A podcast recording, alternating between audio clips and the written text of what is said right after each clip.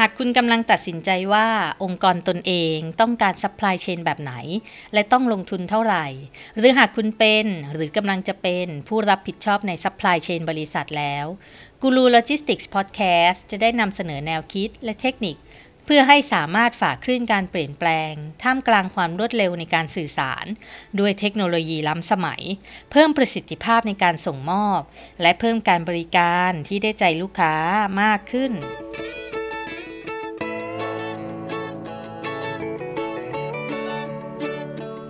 สวัสดีค่ะ ยินดีต้อนรับสู่กูรูโลจิสติกส์พอดแคสต์กับอินทิราสิทธิเวชหรือเรียกแบบที่หลายๆท่านเรียกกันว่าอาจารย์เดียค่ะ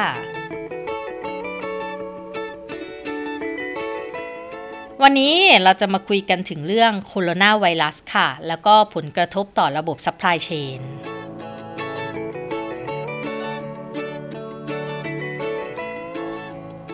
ถึงวันนี้คงไม่มีใครไม่กลัวแล้วก็ไม่ตกใจกับการเผยแพร่เชื้อไวรัสโคโรนากันอีกแล้วใช่ไหมคะ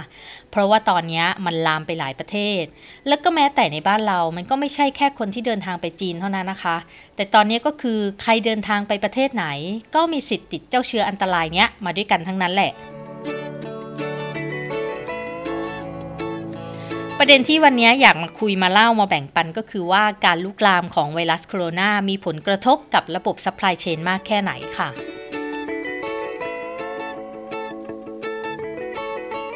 ก่อนอื่นเราต้องมาทำความรู้จักกับเจ้าเชื้อรายนี้ก่อน เพื่อให้เข้าใจถึงเหตุผลว่ามันกระทบกับระบบ supply chain ยังไงแถมไม่ได้กระทบแค่กับระบบ supply chain บ้านเรานะ แต่มันหมายถึงทั่วโลกด้วยค่ะ เอาล่ะ มารู้จักกันว่าเจ้าไวรัสโคโรนาเนี่ยมันมีที่มาที่ไปยังไงกันบ้าง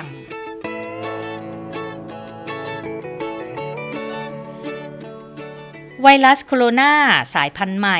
2019 เนี่ยมีจุดเริ่มต้นในเมืองอู่ฮั่นมณฑลหูเป่ยประเทศจีนค่ะ แรก ๆ ก็มีการสันนิษฐานว่าค้างคาว ตกเป็นผู้ต้องสงสัยเบอร์หนึ่งว่าเป็นตัวการสำคัญในการบ่มเพาะเชื้อโรคร้ายเนี่ย ถ้าเราย้อนกลับไปดูข่าวเก่าๆ เกี่ยวกับการระบาดของโรคซาร์สเมื่อปี 2002ค้างคาวก็เคยถูกระบุว่าเป็นต้นต่อสำคัญค่ะ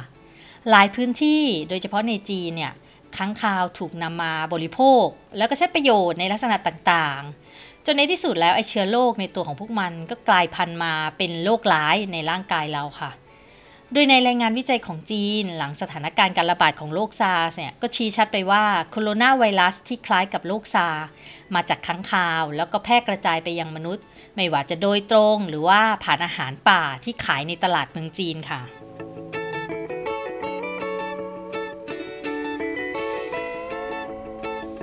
ไวรัสโคโรนาที่เคยระบาดในมนุษย์นะคะ มันมีทั้งหมด 6 สายพันธุ์ค่ะ สำหรับไอ้ไวรัสโคโรนาสายพันธุ์ใหม่ 2019 เนี่ย ที่กำลังระบาดอยู่เป็นสายพันธุ์ที่ 7 ค่ะ สามารถแพร่เชื้อติดต่อได้จากปัจจัยหลายอย่างเลย เช่น การสัมผัสคนป่วย หรือว่าพื้นผิวที่คนป่วยสัมผัสไว้ ซึ่งก็อาจจะมีพวกน้ำมูก น้ำลาย เสมหะปนเปื้อน แล้วก็เกิดจากการปนเปื้อนในสิ่งแวดล้อมจากการหายใจด้วยค่ะซึ่งสามารถเข้าสู่ร่างกายได้หลายช่องทางเลยนะคะ เช่น เยื่อบุทางเดินหายใจ ตา จมูก ปาก จากการไอ จามหรือว่าละอองฝอยที่ฟุ้งจากฝุ่นค่ะ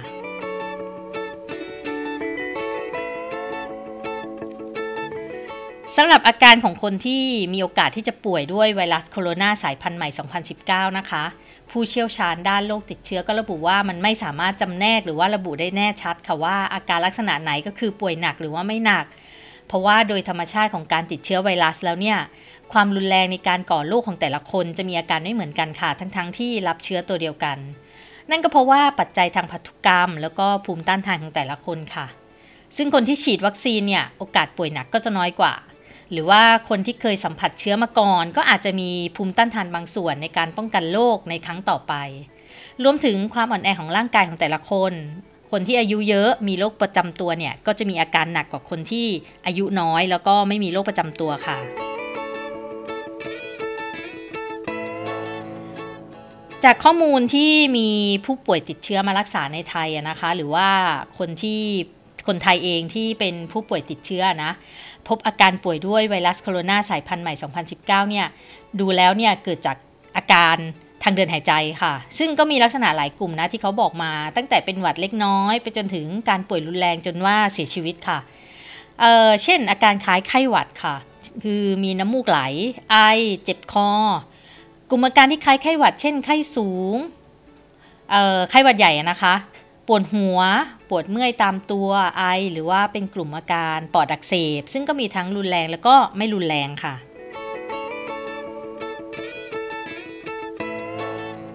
อัปเดตนะคะ นัดวันที่อัดพอดแคสต์นี้เนี่ย มีการระบาดในหลายประเทศทั่วโลกค่ะ ไม่เฉพาะในเอเชียและตอนนี้ แต่มันลามไปถึงพวกเอเชียตะวันออก แล้วก็ยุโรปด้วย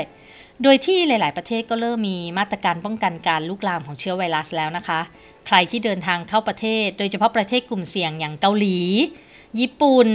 จีน ไต้หวัน สิงคโปร์ พวกเนี้ยต้องมีการตรวจเข้มงวด แล้วก็ต้องกักตัวเองอยู่ในบ้าน 14 วันด้วยนะคะ รวมถึงห้ามข้องแวะใกล้ชิดกับคนอื่นในบ้านด้วย พูดง่ายๆก็คือต้องเอาตัวเองเข้าคุกที่บ้านในพื้นที่ที่อยู่คนเดียวค่ะ เพื่อป้องกันการติดเชื้อ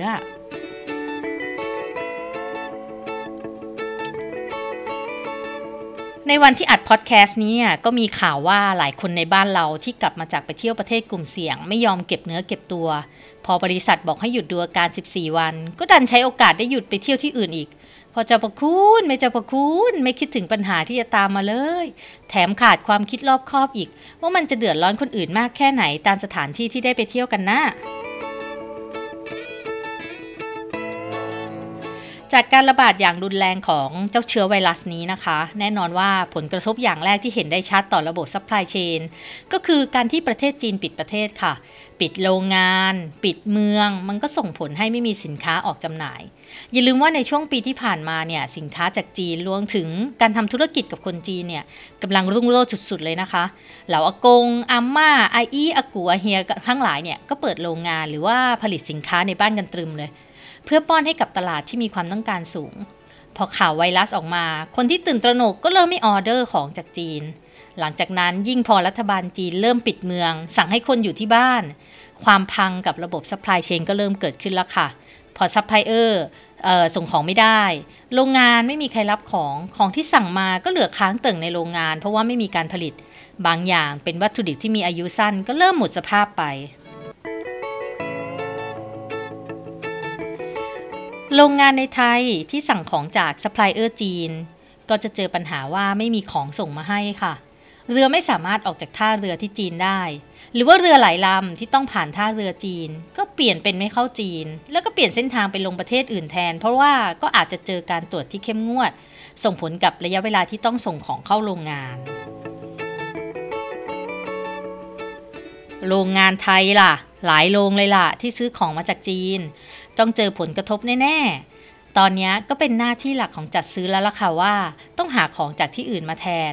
จะหาในประเทศหรือจะหาที่ประเทศอื่นก็ว่ากันไป ถ้าต้องเสียตังค์เพิ่มก็คงต้องยอมแล้วล่ะค่ะเพราะว่ามันไม่มีทางเลือกแต่จะว่าไปอย่าว่าแค่ต้องเสียตังค์เพิ่มเลย หาของมาแทนให้ได้ยังยากเลยค่ะ ราะว่าที่อื่นอาจไม่ได้ผลิตเหมือนที่จีน หรือว่าอีกอย่างที่สำคัญก็ดีมานมากกว่าสป라이ไงคะใครดีใครได้ ใครเร็วกว่าได้ของก่อน ช้าอดหมดนะจ๊ะเห็นกันชัดๆก็หน้ากากอนามัยกับเจลหรือว่าแอลกอฮอล์ล้างมือนั่นไงคะกลายเป็นของหายากยิ่งกว่าตอน PM 2.5 อีก นั่นแหละผลกระทบเน้นๆ กับระบบ supply chain ด้านการจัดหาทรัพยากรเลยค่ะ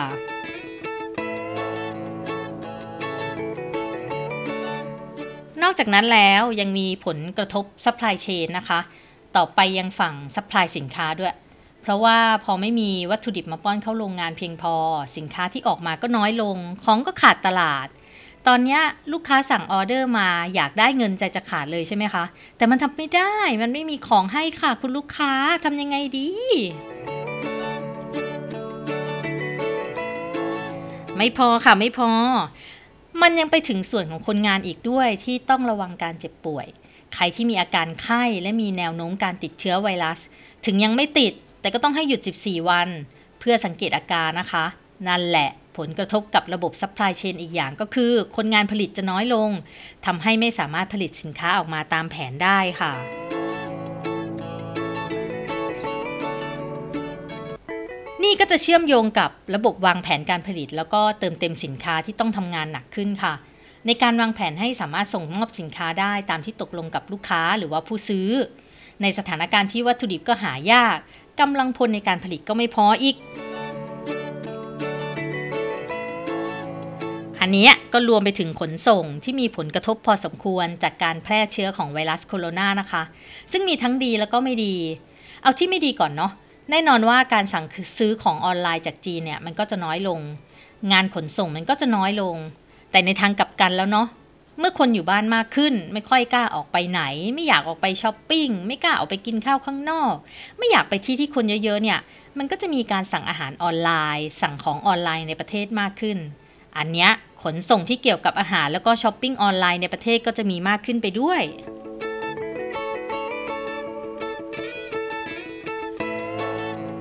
ในทางผู้ให้บริการขนส่งในประเทศก็ต้องป้องกันพนักงานให้ดีนะคะ เพราะว่าต้องเจอกับผู้คนหลากหลายใช่ไหมคะ โดยเฉพาะการไปส่งของที่บ้าน เราไม่รู้ว่าลูกค้าอยู่ในระยะเผยแพร่เชื้อหรือเปล่า เช่นเดียวกับใครก็ตามที่สั่งอาหารออนไลน์ หรือว่าสั่งของออนไลน์ ก็ให้ระวังกันนิดนึง รับของจากพนักงงานแล้วก็อย่าลืมล้างมือให้สะอาดทุกครั้งนะคะขอให้ทุกคนอะระวังตัวเองให้มากนะคะ ให้คิดซะว่าตอนนี้ทุกคนติดเชื้อกันหมดแหละ ทำอะไรก็ต้องระวังตัวเองไว้ ใส่หน้ากากอนามัยเสมอ ล้างมือให้สะอาดทุกครั้งที่สัมผัสอะไรที่อาจมีความเสี่ยงว่าจะมีเชื้ออยู่ในพื้นที่ที่สัมผัสนั้นนะคะ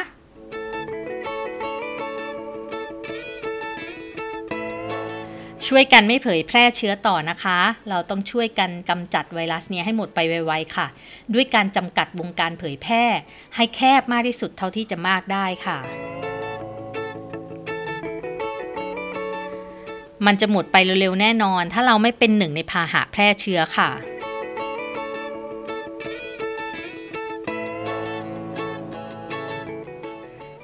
สำหรับวันนี้กูรูโลจิสติกส์พอดแคสต์กับอินทิราสิทธิเวทต้องไปก่อนค่ะ แล้วพบกันใหม่ในตอนหน้านะคะ ฟังเรื่องอื่นๆ ที่ไม่ใช่การบริหารจัดการ supply chain และโลจิสติกส์ได้ค่ะ มีหัวข้อกระตุกต่อมความคิดพิชิตความสำเร็จ ที่จะเป็นการเล่าให้ฟังถึงแนวทาง มุมมองในการพัฒนาตัวเอง ให้ประสบความสำเร็จอย่างที่หวัง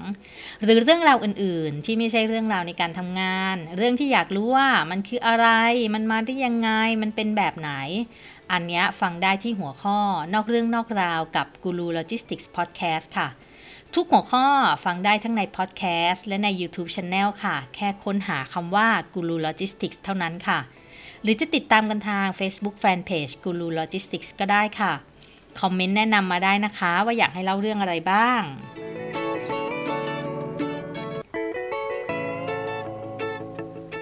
แล้วพบกันใหม่ค่ะ สวัสดีค่ะ